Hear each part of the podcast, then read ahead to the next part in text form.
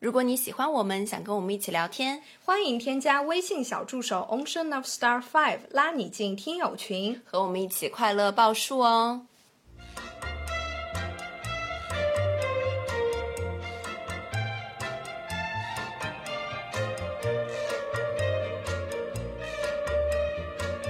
听众朋友们，大家好，这里是张曼玉和高晶莹的播客栏目《土象电台》。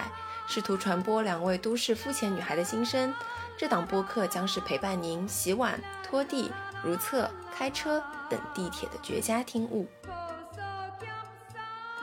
Hello，大家好，欢迎回来，欢迎来到土象电台。Hello，大家好，我们又相见了。今天为什么就一上来就我就发出了鸡叫？我们今天聊男人的故事啊，又聊男人了。我们从撩男人到分手，接下来应该聊什么呢？当然是出轨啊。就分手就不能好好分，一定要经历一些事情。嗯没错没错，我们今天在见面的路上还在说今天聊什么呢？然后我们就说聊男人吧，聊男人聊什么呢？我们在初恋和出轨里面选择了出轨，当然是选择出轨。初恋有什么好聊的？就是那种冒着粉红色泡泡的故事，谁要听啊？我就是要就是要听一些那种茶余饭后可以就就嗯这样这种讲的故事，你知道吗？OK。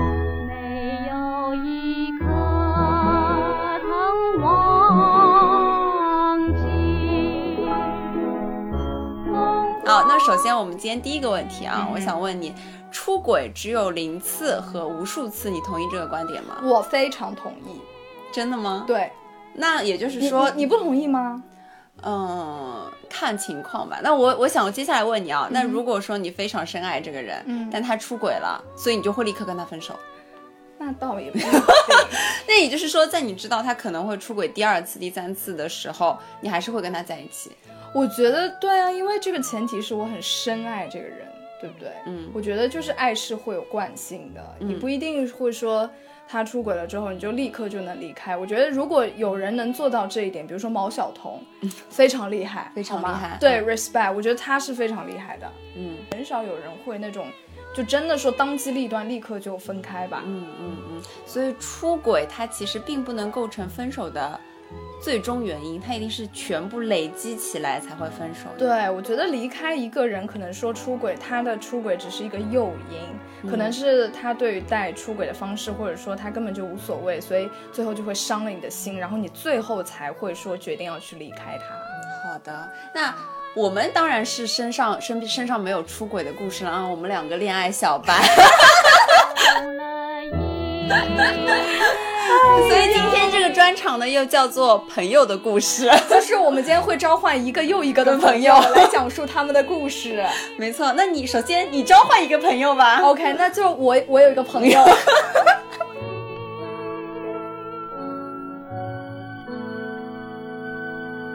我有个朋友是这样啊，说出来大家都来给他评评理。他是这样，他当时呢是和他的，我就不说男女，好吧。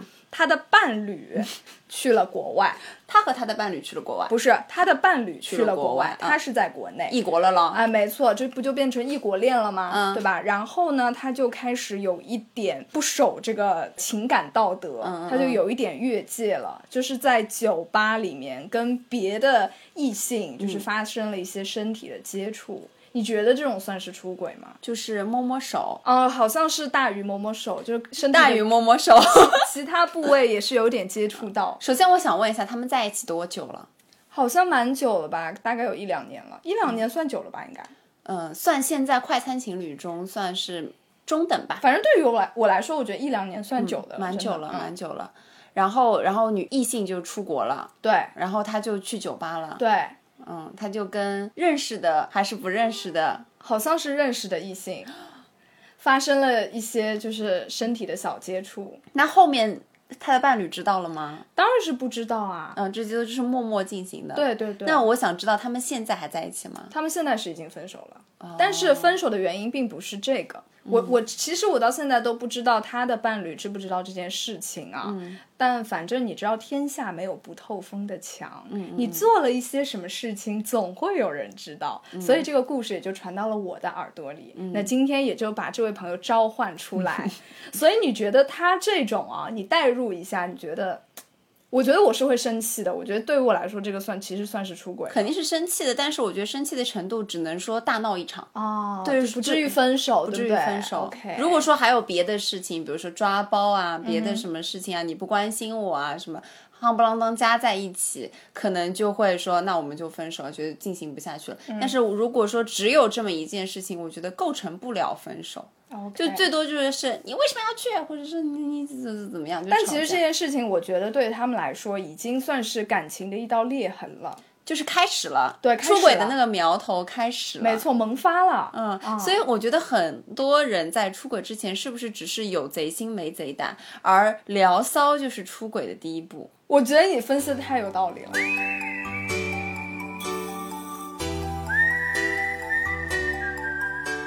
是不是就是这样？嗯，就是这么开始的。那是不是可以说精神出轨是肉体出轨的第一步呢？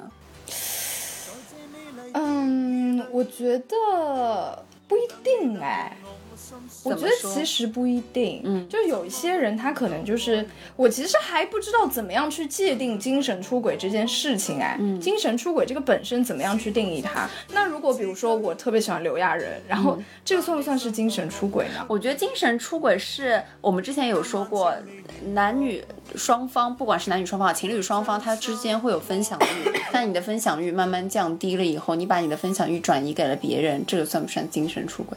就每天你会跟你的另外一半说宝早，然后今天吃了什么，今天做了什么，今天遇到了什么呃生气的事情，那慢慢慢你就不跟他分享这件事情了，你把这件事情分享了给了别人，或者说另外一个异性的朋友。可是我觉得这个也要看的，就是说好像这个问题就回到了另外一个问题，就是说你能不能接受你的伴侣有非常亲密的异性好友？嗯，我觉得是不能接受。你不能接受吗？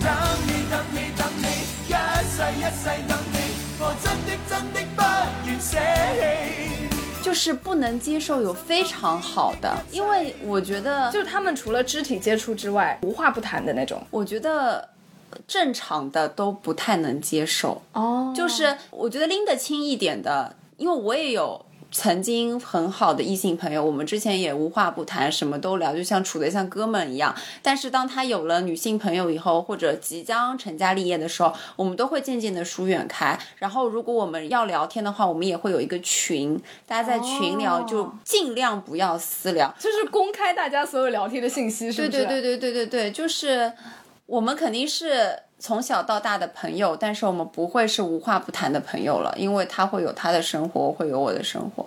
哦，我懂你意思。我觉得，嗯，这个这个问题是其实很深奥了，就是异性之间有没有纯友谊这件事情。我觉得是有的，这件事情我百分之百的肯定是有的，是有的。而且我觉得成年人之间他的这个纯友谊一定会有界限，就是大家一定会知道，当他有另外一半以后，我应该怎么做。对，如果说还是处在那种勾肩搭背啊这样子啊，或者是说什么，呃，比如说，我就我今天约你出来，你是一个异性，我说，哎，什么出来吃饭，然后他说我要陪女朋友，然后他说你好乖哦，那这个就比较茶，然后我就说，哦哦，好的好的好的，那你们吃，那我觉得这个就是正常的，对吧？是不是？我懂你意思了，就是，但是这个哇，真的感情的事情，今天聊到啊，又是那种要需要抽丝剥茧的来聊这个问题，对对对对对，很难去界定，很难去界定。对他的这种公共领域和私人领域的那个界限就是很模糊，所以我觉得一定要是两个人都，就我看不上你，你你也看不上我，这两个人就是能百分之一百的，我们俩都有各自的另一半，而且我们俩对于我们俩之间的这个关系是一定知道哦，我们俩不能越界，对，不能越界，因为一怎么样有。有一些什么行为，我们的另外一半就会吃醋，就会不开心，所以要保证另外一半的情绪，就是一定要是两个拎得清的人。OK，所以高老师对于你来，对于你来说，就是那种开放式的关系是永远不可能发生的，对不对？开放式的关系是一女两男吗？其实 随便你啊。如果是王嘉尔加黄宗泽加陈伟霆的话，其实我觉得 我怕你忙不过来，我怕我腰断，我怕你吃不消啊。我觉得是可以的啦。哦，所以就是对方就不行，对你就是可以。嗯，有点双标啊，是吧？就是小幻想一下。那你说开放式关系，那我接下来就有个有个故事可以跟你分享。好，我觉得他们就是开放式关系，他们是一对多年的夫妻，大概结婚也有六七年了，目前是没有小孩的。男方他他们在这个婚姻关系中呢，已经有倦怠期了。OK，所以呢，他有的时候会出去。或者玩一些交友软件，或者出去跟一些人聊天，那具体有没有发生一些身体上的行为，我不太知道。但是这个事情，他的老婆是都知道的，全都知道，全都知道。而且他的老婆，我也问过他老婆的观点嘛，他老婆的意思就是说，嗯，只要他都会告诉他，那么也就是他的心里有他，只要他心里还有这个家。其实也没有关系，因为他觉得男性总归会有生理需求，他只是出去找他的生理需求和刺激新鲜感而已。嗯，这并不并不会影响他们之间的感情，所以我觉得这个就是开放式关系。嗯，我觉得有点那味儿了。嗯嗯。但是开放的关系应该是双方都开放啊，就像就像萨特和波伏啊。那为什么这位女性？我觉得其实他们不能构成是开放啊，因为是不平等的。但但这个不平等也不是说谁强迫了谁，可能这个就是这个故事里面的女主人公她就是不想要选择，但是她同时又呃能够呃接受，就是她的老公去做这些事情，嗯，所以她哎谈到生理需求，我想请问那她是没有吗？就她不需要？我觉得我就没有啊，真假的，就是不会去想到要去做这个事情哦 OK。我觉得在生理需求上，男性肯定是大于女性的吧？还是说你觉得？这件事我真的还蛮好奇的，就是我想去那种等一下结束之后，我真的想去查一查为什么会这样。就是我们普遍基本上都是这样认为的，对不对？所以这个是不是到底有科学根据支持，还是说只是我们的臆想啊？夜来香，我为你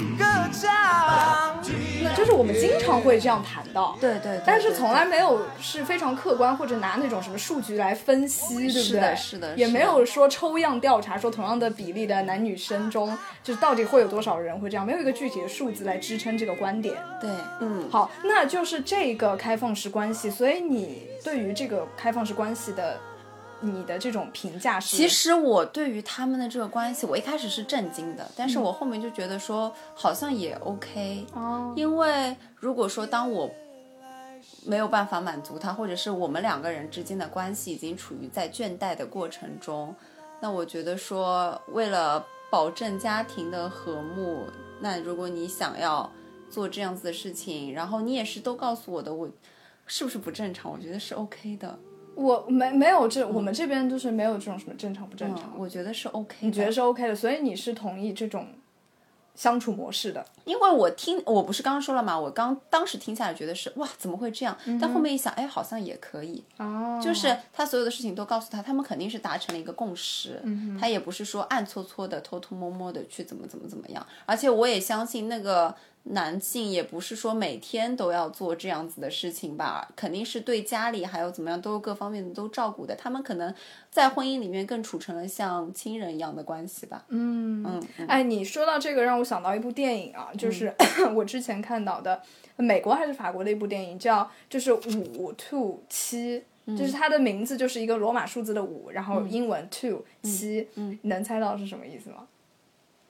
没有哎，就其实他说的是啊五点到七点的意思，嗯就是呃这个故事的女主人公她其实是有家庭的，但是她意外邂逅了这个电影的男主，然后呢，其实这个男主对于这个女主来说是相当于是一个小三的概念，对不对？嗯。但是他们每一天都会在那个女主告诉他，如果他想要跟他约会，一天中只能在五点和七点的时候跟他见面。上的人儿。有然后这个就属于他就怎么说呢？说低俗一点，就是女主的放风时间。嗯，然后他们就呃有了这样一个约定，每天只在这个时间这两个小时之内见面，然后他们也获得了非常。呃，快乐的一些回忆，但是男主后来慢慢就不满足于这样的关系，也不满足于每天只跟他见面两个小时，然后他们见的越来越多，越来越多，同时也就打破了女主的生活，因为女主是有家庭的嘛，她的丈夫是一位军官，然后他们还有小孩，但是最后，所以就是，我就我再讲的话就是有点剧透了，反正最后啊，他们就是最后还是分开了。那这部电影其实我觉得讨论的就是这样一种。比较开放式的关系，我觉得还蛮好看的，推荐。那男与女不是也是吗？但是男与女他们不是一种，他们不是一种就是约定啊。嗯。但是在《五兔七》这部电影里面，它是个约定。对，就是女主是，呃，女主的丈夫一直有知道男主的存在，然后也是同意的。他一直知道这个男主的存在，是知道的。对，然后他那这个女主的丈夫还邀请男主来参加他们的家庭聚会。就是是真正，我觉得是一种真正的开放式的关系，但是最后男主他越界了，超过了他们原本约定好的那种界限之后，他想要的更多了，对她丈夫就生气了，就说你不是一个很负责的男人，你没有做到你答应的那些事情，然后最后他们就分开了。哎，好想看哦，还蛮好看，真的很好看，推荐你去看，我觉得还蛮刺激的。对，那你觉得这样子的三观是你是可以接受的吗？因为我看了这部电影，然后我也就是带入了这种情节，所以我完全可以接受。然后我也觉得，其实如果能碰到这样子的伴侣，就是那个女主的丈夫，我觉得其实还是一件很幸运的事情。因为你们在任何的做选择上有非常多商量的余地，不是那种非黑即白的。嗯嗯。然后我觉得在这部电影里面，这个女主的丈夫。我觉得他的魅力是比男主更要高的，因为他真的是很负责，然后又非常的有原则，并且能坚坚守自己的原则。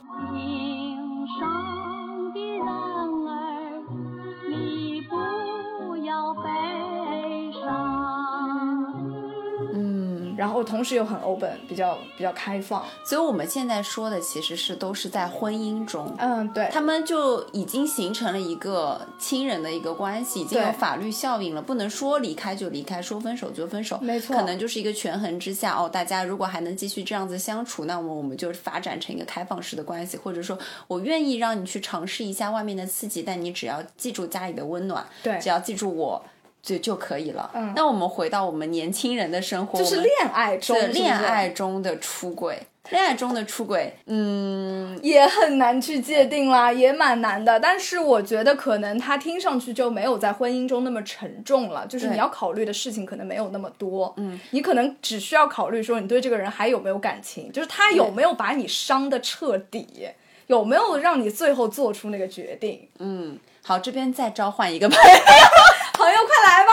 这这是本期的第三个朋友了啊！本期的第三个朋友，我把他的故事写在了备忘录里。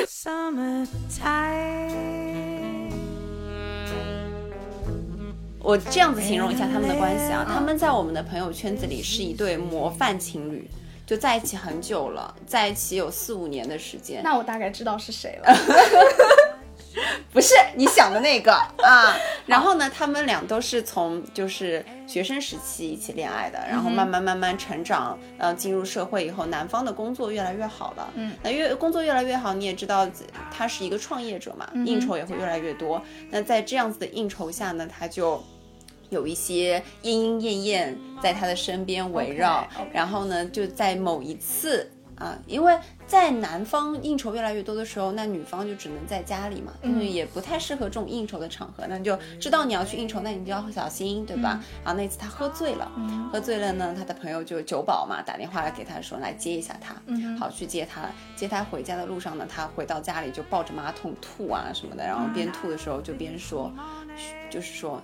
你不要告诉，就对着他的女朋友说，以为他女朋友是酒保，嗯，就对他女朋友说，你不要告诉我老婆，对我我老婆就简称我老婆，不要告诉我老婆，然后说不要把我的手机给他看，然后他看了会生气。的，就是就是我觉得他当说这些话的时候，已经是一个有内疚的情绪在了，已经是想要隐瞒了，对对，但是那当然最后看了手机嘛，肯定是有一些不好的话啊，然后就发现了，跟人家聊骚啊，但。这这样子的一个情况，嗯嗯，然后呃后面那你大家都是侦探嘛，一查就知道，呃前段时间某一些某几次的应酬其实不是应酬，是出轨的那种约会嘛。天呐！对对对，那呃这种就算是实实在在的出轨，嗯，是吧？真的是，就是这就本次聊到最最真实、最实在的一次出轨了，然后后面才知道说那。他出轨了以后，那肯定要解决这个事情嘛。那首先求复合啊，然后自己哭啊，说自己不应该啊，说说自己扇自己耳光。是之前可能两个人在一起太久了，然后看到一些新鲜感，就觉得很刺激啊，想要去这样都承认嘛。然后后面才知道说，那一个去勾搭他的莺莺燕燕，实际上也是一个女海王，就不止勾搭他一个，那其他的也都勾搭，这样这样子的情况。嗯嗯，所以。那他们现在还是和好了，嗯嗯，那你对此事的态度是？我觉得我还是秉持我的观点，就是如果足够喜欢，就不会分开。嗯嗯，那我跟你一样啊，我也是这样想的。嗯，你还记得之前有看过那个《三十而已》吗？你看过那个片？就是那个。林有有和许幻山嘛，他们好像也是这样子的感觉，我觉得，就是结婚很久了，女方其实也不是说是那种很没有用的家庭主妇，很，我觉得他们家就靠他给撑着。对，我觉得他也是一个很厉害的顾家嘛，对吧？对对对对对，就是出得厅堂，对啊，入得厨房，还做空中瑜伽，这种感觉，对吧？那在这样子的情况下，也不是黄脸婆，又很好看，那男的也不是说男的吧，就是伴侣还是会因为外面的。刺激，而有一些出轨的行为。嗯，哎，其实真的是这样，就是有的时候，其实，呃，我我之前还在听那个什么沈亦斐和那个麻辣情一的《麻辣情一无敌》，哎，我那一集推荐你去听啊，真的还蛮好听的。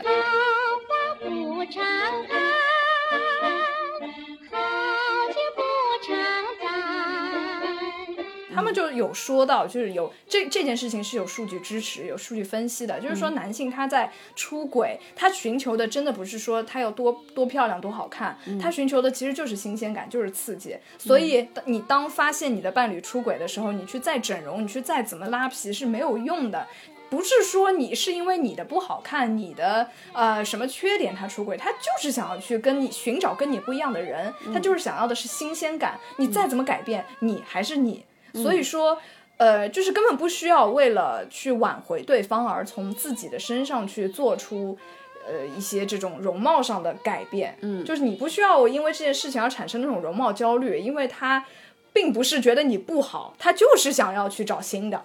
嗯，所以是不是新鲜感一过，其实就没有感觉了？当我跟你玩够了以后，我就觉得还是老婆香。我觉得是有可能的，因为人心怎么说呢？这么都是肉长的，不不，就是很 复杂嘛，对吧？嗯，就瞬息万变的。嗯，可能也不是说，就是说我现在喜欢你也是真的，然后我过一段时间不喜欢你了也是真的。嗯，就其实没有，就是不可能一直对一个人有一直这么浓烈的感情，他一定会出小差，但他出小差以后他回来就 OK 了。对，然后我记得记得又忘记了是在哪里看到的，就是说他有做过也是有数据支持的实验，嗯，就是说一个人对另一个人的感情不可能是像一条直线一样，就是他们有做那个分析，其实是一个波段，然后再再到一个波段，其实意思就是说，当我们发现一对情侣他们一直相爱。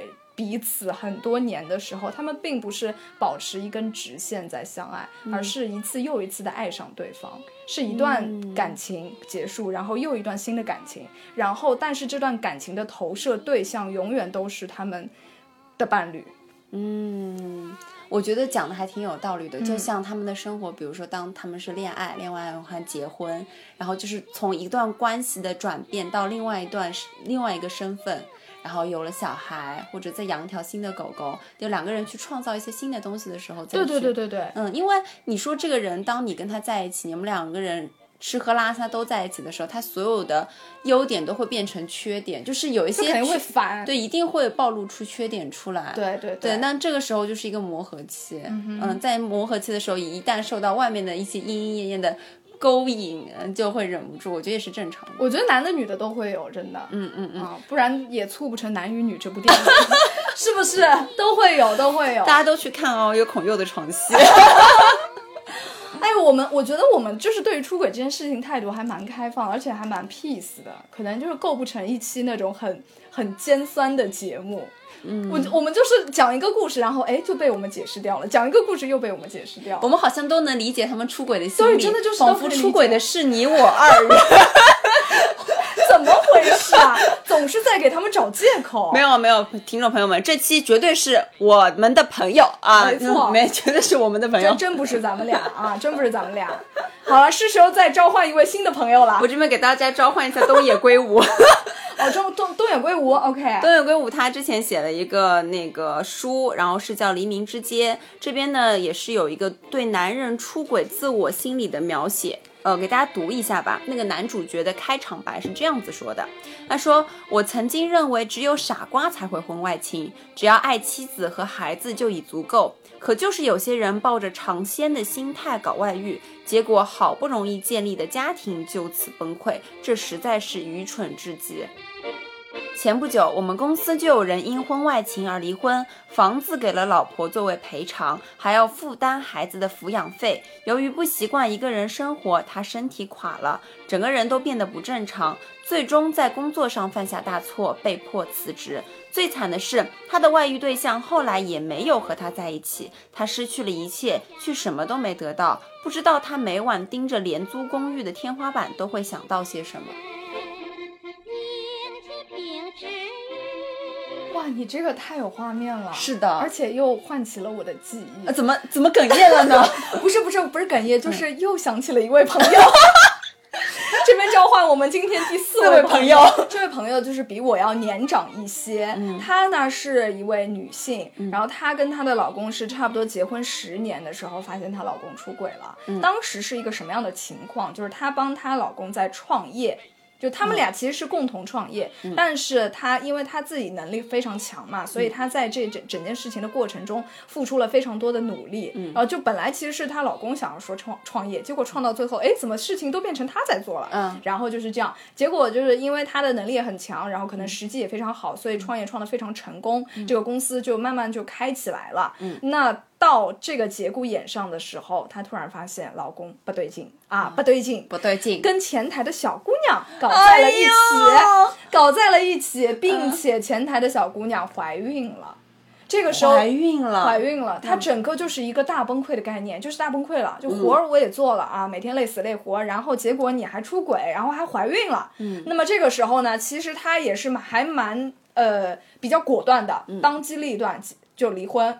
然后就因为孩子都已经有了，对，然后就跟他老婆离，呃，跟他老公离婚了。然后但是啊，我也不知道，就是我不知道这个故事要怎么怎么说出来才能摆脱这种因果关系。就现在他们不是她老公跟她离婚，离完婚之后就跟前台的小妹妹在一起了嘛，结婚了。结婚之后现在生出来的孩子好像就是身患重病。就是不不太好啊，不不身体不太好，但是你真的很难不把这两件事情把他们的因果关系联系在一起，对不对？我们经常就听到这样的故事，几乎百分之九十九的人都会说：“哎呀，天道好轮回。” 但是你说这个孩子又做错了什么呢？孩子其实非常可怜。嗯，其实我来说一下，我用科学根据来告诉你，因为啊，这个怀孕啊啊都是要备孕的，所以没有注意身体，没有注意身体，都是意外怀孕还是小孩子身体。大部分概率是有的，对不对？对对对，是有的，是有的。比如说，大家都知道怀孕之前要什么戒烟戒酒，然后少吃碳酸的东西。在他们婚外情又是意外怀孕的情况下，肯定没有身体做好调养，它不是一个非常适合怀孕的精子。没错，对，所以。这这可能就是一个科学根据吧。对，没错。所以我就是说到这个故事的时候，因为我刚听到你讲那句他盯着天花板的时候和那个廉租公寓的时候，我就会想到说，我就想到这位这位朋友的前夫会不会时常也会在他的家里盯着天花板，想到他做过的这些事情，他会是怎样的感受？是的，是的。哎，你这位朋友让我想到了我的另外一位朋友，快说出这位朋友的故事。好的，第五位朋友来了，第五位朋友来了，也是他们也是多年的夫妻。然后在她怀二胎的时候，嗯哼，嗯，怀二胎的时候呢，男方出轨了。他妈呀，这这不是马伊琍和文章吗？然后这个呢是二胎，我让我想想，他们也是一对创业的夫妻，而且他们创业的很成功，他们是最早一批。在呃淘宝上做电商，做母婴电商的，所以真的钱赚了很多，又开厂又开公司电商嘛，做的很好。在她呃怀二胎的时候。已经发现她那个老公出轨了，然后她当下就说：“我不要住在这个房子里，因为是发现是带回家来。”天哪！说我不要住在这个房子，我要把这个房子卖掉。OK。然后当下是把那个小三就是赶走，就处理掉了这个女人，杀头了吗？不是不是不是，就是处理掉，处理了他们的关系。那买了个新的房子，OK，一切顺利。弟弟也出生了，嗯在弟弟出生完以后，他。重新调整了一下自己，他告诉我说，之前他就觉得说是不是自己哪里做的不好，他其实也是一个贤内助，帮助老公管理公司的各大事情，但是他觉得他没有自己生活的圈子。当她发现老公出轨的时候，她一一时都不知道找谁说，因为公司里是她和老公共同的公司，她不可以跟公司的另外任何一个职员去抱怨自己的情绪，因为一旦知道了，那是不是对公司的影响也不好呢？然后，因为他们俩是。一起来上海创业的老家的朋友啊，亲戚都是在外面，身边没有能陪伴自己的人。嗯，他就觉得说，可能是自己的圈子不够，所以他生完弟弟出完月子以后，他就是，嗯，去考了 MBA。嗯，他就觉得说，在去读 NBA 的时候，他可以交到这些朋友。然后后面他通过这个 NBA 的班，然后又去报了什么讲师班，又去考了什么什么什么证，经济这方面的证。天哪，这是大女主的剧本哎！没错，好，你听我讲。那然后我当我觉得他的生活都一切回到正轨的时候，我有一段时间没有见到他。后面见到他以后，他告诉我他离婚了。嗯嗯，他觉得说自己现在有足够的能力了，而且他觉得弟弟也稍稍的有点长大了，可以读。一年级了嘛，那后面就是姐姐是判给他的，弟弟呢还是给爸爸，嗯嗯，一边一个嘛。然后呢，他是打算不在这个城市生活了，呃，也不能说不在这个区生活了吧，就离开和她老公的这个区，然后她打算就去另外一个区生活。她打算去那边再经营自己的朋友圈，而且她已经跟她现在拥有的朋友已经就说好了，我们要做一个怎么样子的产业，要做一个文化社，这样子。而且我跟你说，现在，嗯。她告诉我，她有个男朋友，她男朋友比她小十岁，怎么都是这样的故事啊？她男朋友比她小十岁，是你知道有现在有那种音乐餐吧？是她之就是后面那段时间一直跟朋友出去吃饭啊，然后一直去那家音乐餐吧，那个音乐餐吧的老板就主动追求她。啊天哪！然后他跟我说，他跟我说，他跟我说他的恋爱的烦恼。他说，哎呀，好是好，但是我觉得年纪有点大，他就是很黏我。烦死了，真的烦死了！哦天哪，高老师，咱们的好日子在后头呢。我都要赚钱吧！我的男朋友还在读幼儿园，是吗？没错，当然。哎呦，我听到的都是这样的故事，就是本来就是非常的苦逼，然后结果离了婚之后就拿到了那种大女主的剧剧本，然后就是谈弟弟，然后就孩子也不用自己操心，然后就是有钱有美貌，然后又有弟弟在后面追着，哎呀。怎么都是就是怎么回事儿啊？怎么回事儿啊？今天聊出轨，聊出了大女主，不是聊出了一丝希望，不知道为什么聊出了一种目标感。怎么会这样？你通你通往钮祜禄甄嬛的第一步啊，就是先结婚，然后老公出轨，然后再离婚。你要作为一个有故事的女同学，没错。哎呀，这个故事可真是太励志了，就是真实的发生在我们身边的人。嗯，是的，嗯。非常好，非常好。所以说，就是大家如果经历过出轨啊这些事情，千万不要害怕啊！你就把它当成是一次谈弟弟的好机会，是吗？我我是可以这样理解。如果转过来男性，他的女方出轨，那你就当成自视自己谈妹妹的好机会。没错，没错。OK，所以我们今天，哎呦，我们真是没啥好聊的。就出轨，在我们眼里好像真的不是什么大事儿。是大事，但是呃，都是可以解决的大事。没错，嗯嗯嗯，都是没有说非常非常绝望，或者说怎么样的。嗯，大家就把这件事情看成一个，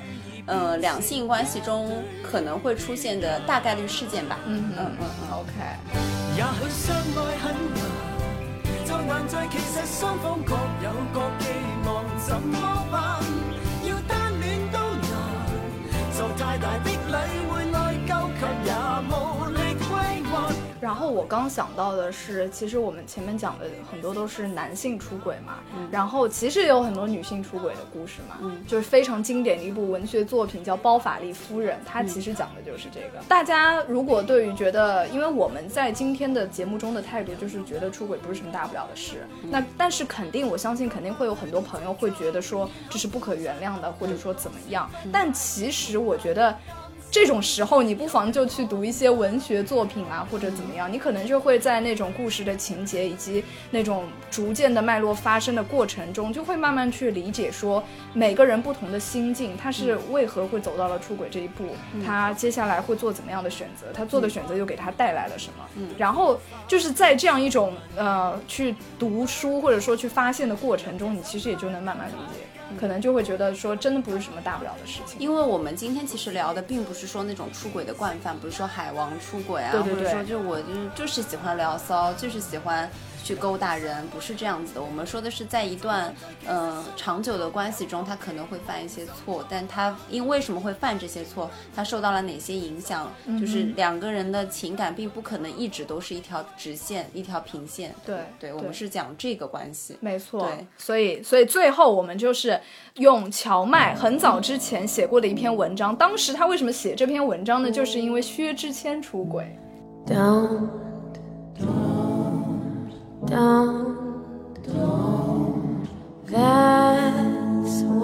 你还记得吗？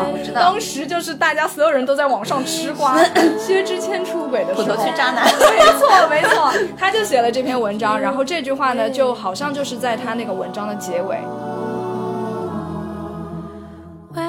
好的爱情不是从一而终，也不是获得幸福，而是对人这个东西的升华，是开启人生另一个可能，打开自己从来没有想过的世界，拓宽原本狭隘的认知，内化了自我的感受，或者挖掘出一个真自我。这是人生少有的有神光临的时刻，即使爱带来的或许是破碎、悲苦、别离。